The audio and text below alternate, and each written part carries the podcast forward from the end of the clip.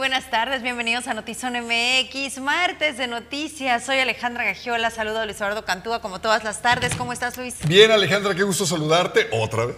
Temprano Ah, madrugamos, ahí estábamos echándole todo el, calor, toda la, la candela al gimnasio, como debe de Todas ser. las ganas al box. Se los recomendamos muchísimo. Si usted es amante del box, del buen ejercicio, de rutinas para mantenerse sano, por lo menos deje usted por estética y vanidad, por salud. La verdad, esto sí se lo podemos recomendar este, con toda convicción porque vamos todas las mañanas y es un programa integral en donde eh, creo que está, es muy completo, no solamente como la rutina de box, sino todo lo que lo va acompañando. Y bueno, estamos encantados. No sé si se noten los resultados, ahí luego les platicamos. Eso es aparte. Pero le echamos muchas ganas, eso sí. Y estamos para servirles aquí todos los días. Usted disculpe, estaba arreglando ahí el chichón. Pero para servirles, para informarles y para acompañarles en este espacio que muchos utilizan de regreso a casa, salen de la oficina, sal- nada más no vaya viendo el teléfono. Eh, si nos escucha en su carro, escúchenos, pero no se distraiga en el teléfono, por favor. Luis Eduardo es su conductor designado, no ese era otro, ¿verdad? Ese no, era bueno, otro. Pero yo, sigue pero- siendo su conductor designado. Esperando que llegue con bien a su casa y bien informado sobre todo. Muy bien, vamos de lleno con las noticias. Ayer se incendiaron 16 patrullas, otras 16 que estaban en talleres de la Policía Municipal.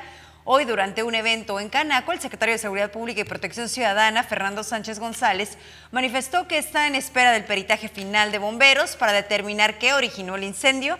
Una vez obtenido este peritaje, se entregará a la Fiscalía General del Estado para iniciar la investigación.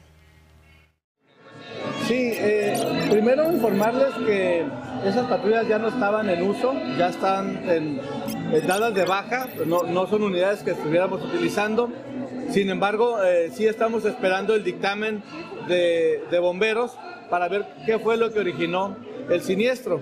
Y ya derivado de esa información, pues nosotros la estaremos entregando a la Fiscalía General del Estado eh, para, en caso de eh, que se tenga algo que investigar, si esto fue provocado, bueno, pues que sea la Fiscalía quien realice la investigación correspondiente. ¿Nos dar un contexto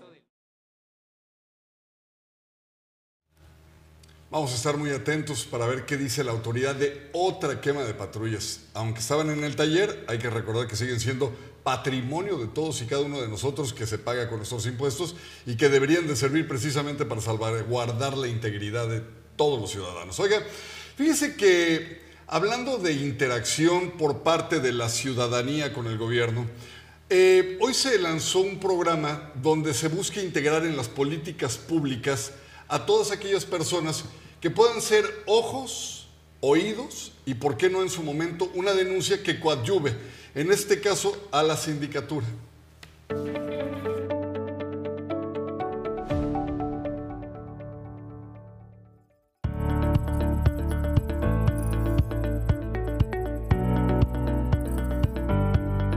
La Sindicatura Procuradora del Ayuntamiento de Tijuana realizó la convocatoria para Comisario Social Juvenil 2022, los cuales podrán colaborar de la mano con la sindicatura para dar a conocer irregularidades, problemáticas de inseguridad o con funcionarios que se susciten en las colonias. El día de hoy lanzamos la convocatoria de comisario social juvenil. Es un espacio de participación ciudadana como lo tenemos con los comisarios sociales honorarios, pero para jóvenes de 16 a 25 años. Hemos tenido ya poco más de 150 solicitudes y es una demanda de los jóvenes de espacios para participar. Entonces la sindicatura se pone a la altura con este programa. Es un programa de vigilancia, eh, es honorario y es para ser oídos, para ser eh, voz de los jóvenes ante cualquier abuso de autoridad por parte de la, pues vaya, las autoridades municipales. De acuerdo al síndico procurador Rafael Leiva, se han registrado más de 100 jóvenes de diversas partes de la ciudad de Tijuana para colaborar. Lisbeth Flores es una de ellas. Es representante estudiantil y expresó su deseo por formar parte de los comisarios sociales juveniles para participar de manera activa en una mejor Tijuana. Un comisario social honorario es trabajar de la mano con sindicatura de que en tu colonia o en tu escuela, donde estés trabajando, porque así como hay juvenil, hay también los adultos, de que, ok, es informar, más que nada, informar,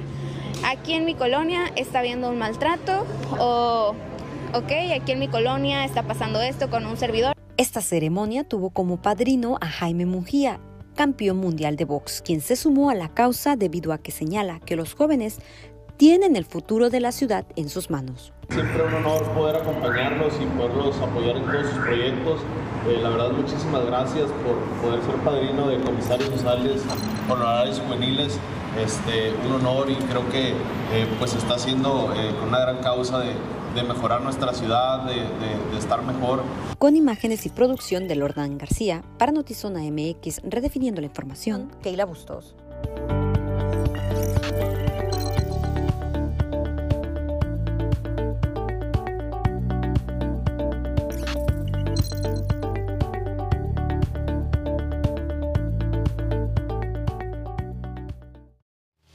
Chistoso que precisamente hablábamos del box hace unos momentitos, coincidente con que es el lugar en donde entrena Jaime Munguía, en donde está su, uno de sus entrenadores principales.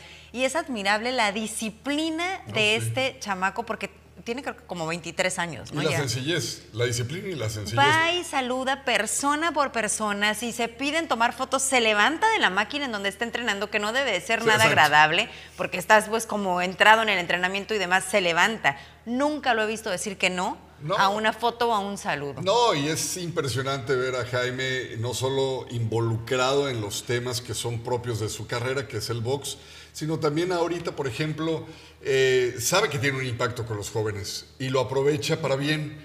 El ir y apadrinar a esta generación de jóvenes comisarios que van a ser ojos y oídos y luego van a eh, empujar las denuncias de aquellos servidores que no están dando resultados, creo que es muy válido. No tienes a cualquier padrino detrás de ti. Claro. Hay una persona con una credibilidad sobrada y que además con ejemplo demuestra que quiere una mejor ciudad. Sí, a mí me llama la atención que a pesar de la juventud esté tan centrado, con los pies tan sobre la tierra y sobre sus metas, porque es común que a esa edad te marees, se suban al ladrillo Así y ahí es. se pierdan tantos jóvenes con mucho talento. Y definitivamente eligieron a un buen padrino eh, en el caso de sindicatura eh, a través de Jaime Munguía. Así es, pues desde aquí a Jaime, un abrazo muy fuerte, un saludo, felicidades, campeón. Y a los muchachos que se van integrando, por favor, no tiren la toalla. Creo que si ustedes abrazaron esta, eh, esta tarea, esta misión, para que las cosas funcionen, para que todo camine, eh, va a estar en ustedes también el no desistir, porque créanme, el órgano de gobierno es un monstruo de burocracia que a veces hasta te da cosa cuando ves que hay una y otra y otra traba para que las eh, tareas den resultado. Pero si hay muchachos comprometidos con la misión, yo creo que lo vamos a ver, Alejandra. Definitivamente. Y vamos a otros aspectos de la información y en el marco de la celebración por el 96 aniversario de la Cámara Nacional de Comercio Canaco, la Secretaría de Desarrollo Económico de Tijuana felicitó y celebró el vínculo que se tiene con los comerciantes de la ciudad, debido a que es una base sumamente importante para esta entidad fronteriza. Representan el 92% de la economía de la ciudad y así lo mencionó Leonardo Hernández, coordinación, coordinadora, ay Dios, de Planeación Económica de CEDETI en representación del secretario Alejandro Mungaray.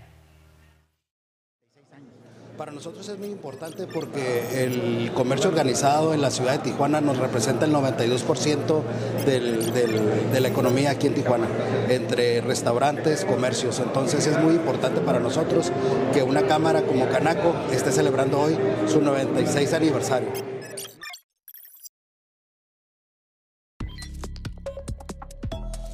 Información en breve. Oiga, en su gustadísima sección, no trabajo, pero cómo me divierto. Esta mañana en su show mediático también llamado Rueda de Prensa o como usted y yo lo conocemos, La Mañanera, el presidente de México tuvo de invitado al cantautor cubano Mauri Pérez para, entre otras, recordarle que México es y ha sido un país precursor del Estado laico. Acto seguido, le pidió que recitara la oración a la Virgen del Cobre. Ya después se aventó unas rolitas de trova y un poema que le dejó al macuspano los zapatos con más brillo en las suelas que carro del año saliendo de agencia. México reportó 6.917 nuevas infecciones por COVID-19 y 16 fallecimientos a causa de la enfermedad. La Secretaría de Salud informó que estas cifras acumulan 6.624.310 casos totales y 327.089 defunciones. Son 745 mil las personas ya en este momento sospechosas de portar la enfermedad y 220 mil el número de casos activos estimados en el país. Los operativos de revisión en clínicas y establecimientos en donde se realizan procesos relacionados a la belleza continúan y a la fecha van, escuche bien la cifra, 11, desde que inició la administración estatal que se han clausurado, ya sea en una de sus áreas o en la totalidad, explicó Erwin Jorge Areizaga Uribe, comisionado de la COEPRIS en Baja California. El cofundador de Google, Sergey Brin, se divorció de su esposa Nicole Shepard a principios de este año, pero ¿sabe cuál es el chisme? Es que la descubrió que estaba teniendo, pues dicen, un breve pero tórrido romance, una amorosa aventura a finales del pasado otoño con nada más y nada menos que Elon Musk, esto lo informó el Wall Street Journal, periódico que cita a personas conocedoras del asunto, e indica que este lío amoroso puso fin a la larga amistad que tenían el dueño de Tesla y el cofundador de Google. Háganme el favor, en todos lugares se cuecen habas. Bueno, y cuando creíamos que esto no podía ponerse más raro, autoridades dedicadas a la búsqueda de vehículos robados localizaron ayer domingo en Apodaca diversos anaqueles con 1.120 garrafones de plástico que pertenecían a una empresa de agua purificada que el día sábado pues se los robaron. Se llevaron un tractocamión en el kilómetro 5 de la carretera libre Monterrey a Reynosa en Guadalupe, Nuevo León.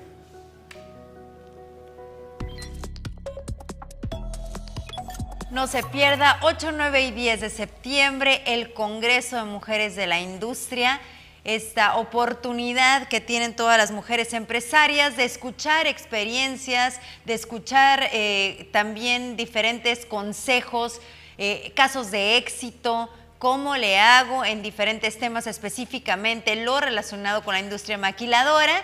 Eh, también vienen de otras partes del país a conocer lo que se fabrica desde Tijuana para el mundo. 8, 9 y 10 de septiembre puede acceder la página de Canacintra Tijuana. Ahí habrá detalles de cómo comprar boletos o también puede enviar inbox a esa misma página. Mujeres en un puesto y hombres en otro. La idea es que sean 50% aquí y 50% acá. Vamos, paridad. Y de eso que no deberíamos estar hablando si se está discutiendo en la Cámara de Diputados.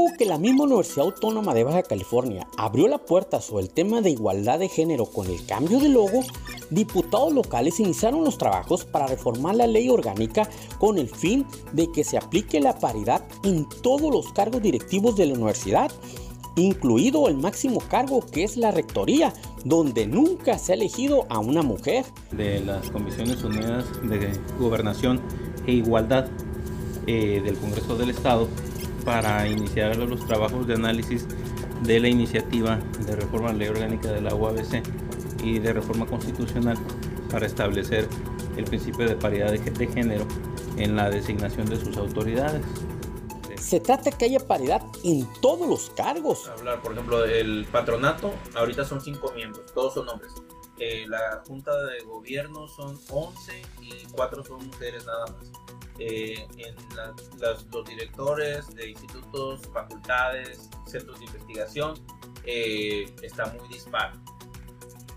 Los, el consejo universitario también tiene que ser paritario. Este, los consejos técnicos de las, de las escuelas y facultades, el tribunal universitario. Antes de todo, se consultaría a la comunidad universitaria para llevar estos cambios. La paridad en la UABC, que también es un tema que viene a promover la igualdad dentro de, la, dentro de esta gran institución, nuestra alma mater, y creemos que es importante que vayamos abriendo la conversación, ¿no? Sabemos que es muy importante que esto en su momento también se llegue a consultar a la comunidad universitaria, también a los egresados, a quienes somos cimarrones, para poder definir esta nueva ruta en la universidad. La alcaldesa de Mexicali, Norma Bustamante, no está muy convencida que todo se logre a través de la paridad Ay, esas preguntas que tienen que ver con el feminismo siempre me alteran un poco porque son temas, son temas del mundo, ¿no? Y hay muchísimas opiniones y todo. Yo respeto absolutamente eso de la paridad, siempre y cuando lo que nos toque, el 50%, eh, tanto los dos, pues, toda la gente que integre sea realmente gente capacitada, gente que pueda desempeñar sus funciones, que no nomás se haga por cuota. En febrero del 2023 habrá cambio de rector y aseguran que ya es hora que sea una mujer. También la Junta de Gobierno. Y bueno, el tema de la rectoría va a ser un tema de análisis, pero yo creo que sí, yo creo que ya llegó el tiempo de una mujer en la rectoría de la UABC. Con producción de Jorge Madera para Notizona MX, redefiniendo la información, José Manuel Yepis.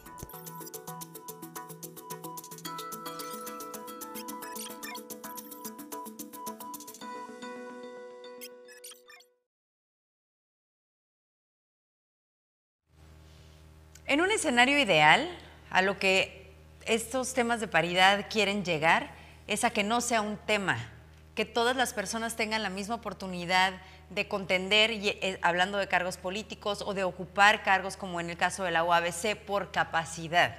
Desafortunadamente no es el caso, no estamos ahí, no estamos en donde todos puedan contender y entonces se te va la oportunidad, porque todavía en este siglo estamos en un país en donde las mujeres por desempeñar el mismo cargo que un hombre tienen un sueldo menor. Entonces es un proceso que va a llegar a lo que mencionabas ahorita fuera del aire. Yo creo que no estamos mal. Estamos viendo una presidenta municipal en Mexicali, una presidenta municipal en Rosarito y una en Tijuana. Tijuana.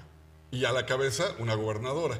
Creo que no vamos mal. Sí se han ganado espacios, pero vuelvo y lo comentábamos ahorita viendo la nota que la postura de la presidenta municipal me gusta. Dice, hay estas preguntas de feminismo. Eh, estoy de acuerdo siempre y cuando haya capacidad probada en el puesto para hombre o para mujer. Exacto, yo no creo que sea feminismo, yo creo que es equidad, creo que a veces la palabra feminismo se confunde un poco. Así es. Creo que estamos hablando de equidad, no estamos hablando de igualdad tampoco, tampoco estamos hablando de feminismo, estamos hablando de equidad, en donde yo pueda contender por el mismo cargo que tú, eh, sin que sea obligado. A eso quisiéramos llegar, insisto, como iniciaba, ese es el escenario ideal. Las condiciones no están dadas para eso, por lo tanto, se tiene que obligar. Entonces, de ahí empezar a hacer carrera para que llegue el punto en el que ya solo sea por capacidad probada. Veo una cantidad impresionante de lugares de trabajo donde ya el puesto lo ocupan mujeres, pero que se ganaron a piedra y lodo eh, la chamba, la silla, el aumento. Lo único que sí he visto que todavía se sigue batallando es en la paridad de los sueldos. Creo que ahí es donde todavía tenemos asignaturas pendientes. Bien dijiste hace ratito, y me hubiera gustado que lo dijeras, que eh, se, están abriendo todavía brechas, eh, se están peleando todavía espacios. Pero bien, también comentaste, no son temas que deberíamos de estar hablando y sin embargo, mira, notas. Lo tenemos que transitar para llegar ahí. Notas de diputados gestionando. O sea, quiere decir que entonces, a ver, yo me quiero echar un clavado a la ley y no voy a encontrar que hay ya artículos, eh, por lo menos vamos a hablar de la constitución local, eh, la de Baja California, donde esto ya esté dictaminado o por qué los diputados tienen que abordar el tema como propuesta. Estamos, no estamos ahí. ¿no? estamos ahí. Quiero agradecer a quienes se conectan en este momento y que nos envían sus comentarios. Sandra Luz, hola muchachos, aquí saludándolos. Muchas gracias. Un abrazote. Gracias por estar aquí. Gracias a quienes se conectan. Alex Peña, buenas tardes. Oscar Lalo, eh, Sara Elena Martínez, Carmen McDonald, amiga. Hola, Elsa Sargeni, Raquel Barajas, Consuelo Navarrete, Francisco Barragán, eh, Perla SE, Daniela García, Keila, querida Keila, ¿cómo estás? Nuestra jefa de información muy pendiente de los detalles. Besos y gracias a todos por estar conectados y por estar pendientes. Sí, bueno, Francisco Barragán. Sí. Déjame mandarle un saludo muy fuerte hasta Wisconsin. Ah, Francisco Barragán. Saludos. Nos ve desde Wisconsin. Un saludo hasta allá. Y bueno, hace algunas semanas le hablamos de cómo estaba la situación en la garita y cómo incluso ya entre las personas que se dedican a cometer eh, el delito de cruzar personas de forma ilegal a Estados Unidos se estaba cobrando piso. Es decir, aún para cometer una ilegalidad ya te estaban cobrando porque resulta que llegan algunos delincuentes y dicen, pues esta es mi zona. Después de eso se suscita un secuestro que genera la historia que a continuación le vamos a contar.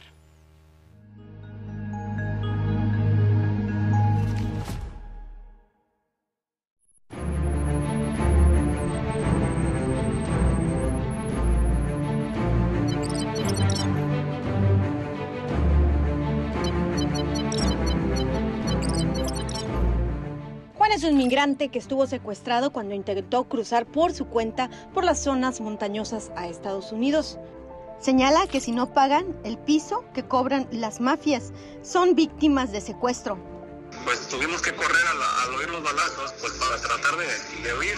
Agarramos una colina de subida, era imposible y pues estaba muy, se iban acercando maleantes pues, así que optamos por parar. Eran maleantes, eran maleantes y nos levantaron de ahí. Estaba riéndose porque, porque dijo que se le había encasquillado la, la pistola cuando nos estaban disparando. Como yo les dije, cálmense güey, ya nos vamos. Yo pensé que nos iban a dar chance de irnos o no. ¿Cómo crees que voy a dejarte ir si, si para eso aquí estamos?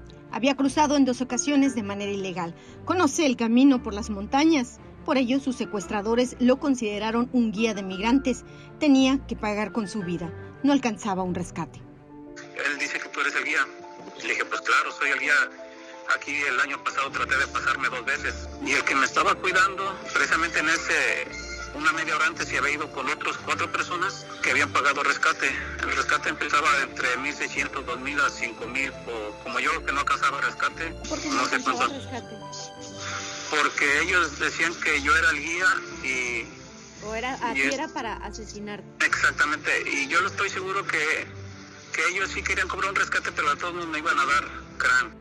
Acudió a poner su denuncia a la Guardia Nacional, al Ejército Mexicano y a la Fiscalía Estatal, pero no se la recibieron argumentando que no estaba en sus facultades. Los delitos que tienen que ver con problemáticas de población no son competencia de sedición y esa podría ser una razón por la que no nos hayan eh, informado de esto. Pese a que es denunciado por migrantes el secuestro por no pagar piso para cruzar este muro fronterizo, autoridades federales señalan que no están en las mesas de seguridad. Señalan también que no estamos en el caso de Tamaulipas, donde asesinan y secuestran a migrantes y justifican que no se haya tratado el tema. La problemática que enfrentan los migrantes, cobro de piso y secuestros, no ha sido detectado por las autoridades municipales, estatales y federales porque no aceptan sus denuncias. Jesús Alejandro Ruiz Uribe, delegado único del gobierno federal, señaló que el tema sería presentado a las mesas de seguridad porque aún no ha sido abordado a pesar de la peligrosidad que enfrenta la población migrante. Este, vamos a tratar ese tema en la mesa de seguridad para ver de qué tamaño es el, el- el problema. Con imagen y edición de Tania Hernández informó para Notizona MX. Ana Lilia Ramírez.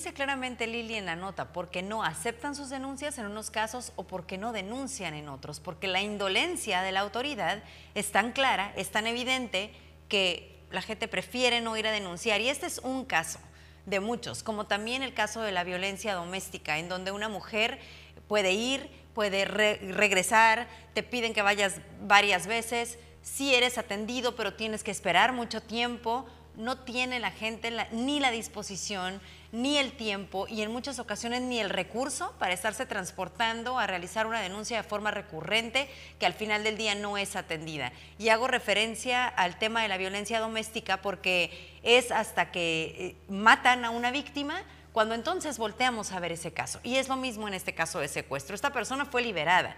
No es el caso de la mayoría de los migrantes que después pierden la vida eh, de, cuando son secuestrados o, o simplemente por, porque no están pagando piso, los asesinan.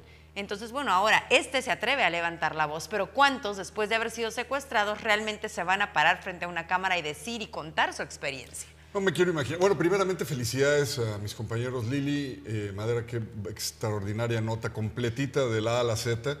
Y la verdad, Alejandra, yo no me quiero imaginar, después de haber escuchado de eh, unidades antitrata, las estadísticas de la cantidad de millones de dólares que le genera al crimen organizado el tráfico humano. Sí. Eh, no me quiero ni siquiera, no me atrevo a imaginar la cantidad de dinero que puede llegar a ser repartido para que el delito como tal continúe de años, eh, decenas de años para acá, porque digo, este fenómeno lo conocemos desde hace muchísimo, ¿no? Digo, no existía cuando para dividir la frontera, mucha gente de Tijuana, tú- te han tocado historias, no había nada que detuviera el tráfico. O sea, la gente iba, Y trabajaba. menos un doble muro. Exacto. La gente iba, trabajaba a San Diego y regresaba caminando, o en bicicleta, o en caballo, o en carrito, lo que sea. No había barreras entre Tijuana y San Diego. A raíz de que hay fronteras, empezaron, pues obviamente, a asaltar gente, a brincarla por la barda, luego se les complicó, empezaron a hacer túneles, luego ya todo lo que ya conocemos. Pero esta eh, eh, escuela del crimen le ha dejado a las organizaciones delictivas y a otras que no se eh, pueden etiquetar como tal, cientos de millones de dólares. A mí me llama la atención la respuesta de la autoridad de no somos Tamaulipas. Entonces, esperemos a ser Tamaulipas para que se voltee a ver el delito que claramente está sucediendo, que conocen que está sucediendo, pero que no están atendiendo porque no hay las denuncias. Entonces, frente a sus ojos hay crimen, hay delincuencia, hay cobro de piso en esa, en esa frontera, en esa malla fronteriza. Lo están viendo nuestros compañeros reporteros. Tiene Lili todos los detalles de esto. Entonces la autoridad hace caso omiso o espera, como en el caso de la violencia doméstica, a que estemos como Tamaulipas. No, ya, más no sé qué decirle. Sí, sí le puedo decir algo. El próximo 16 de agosto, déjeme desenchufarlo de aquí para conectarlo a algo todavía más positivo. Bueno, es más, no todavía, sino algo bien positivo. El 16 de agosto, en el Baja Center va a estar mi gran amigo, mi compa. ¿Qué le digo mi compa? Mi hermano, César Lozano. De veras, es, es un brother mío de años. A las 7 de la noche con su nueva conferencia Por el placer de vivir, mi reencuentro con Cantúa. No te puedes perder al mejor conferencista de México. Va a tener como invitado a Carlos Rizo y pues la venta de boletos va a ser en la taquilla número 3 del Hotel Real Inn Tijuana. También puede meterse al www.entutaquilla.com. No te lo puedes perder. Rosarito, nos vemos este martes 16 de agosto por el placer de vivir mi reencuentro contigo a las 7 de la noche en el Baja California Center. Boletos en tutaquilla.com, porque las conferencias nunca habían sido tan divertidas. Y también puedes ir al cine a ver Tadeo el Explorador. Hola, yo soy Juan Bertó. Y yo soy Cristina Acosta. Queremos invitarlos a ver el nuevo tráiler de Tadeo el Explorador 3, La maldición de la momia, que llegará próximamente a las salas de cine. Vive con nosotros esta gran aventura alrededor del mundo para toda la familia. ¿Un sarcófago egipcio? Ah, momia, no quiero que toques nada. Perdóname, ¿qué dijiste? Oh. ¡Oh! ¡Tu cara! ¿Qué le pasó a mi cara? ¡Estás maldito! Estas maldiciones se vuelven permanentes si no las curas pronto. ¡Sí! Te oigo. ¿Cuál es el plan? Escúchenme, antes de que sea tarde.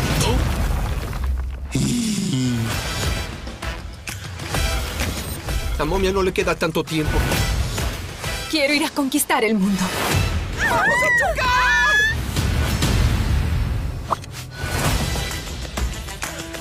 ¡Es la policía! ¡No se mueva!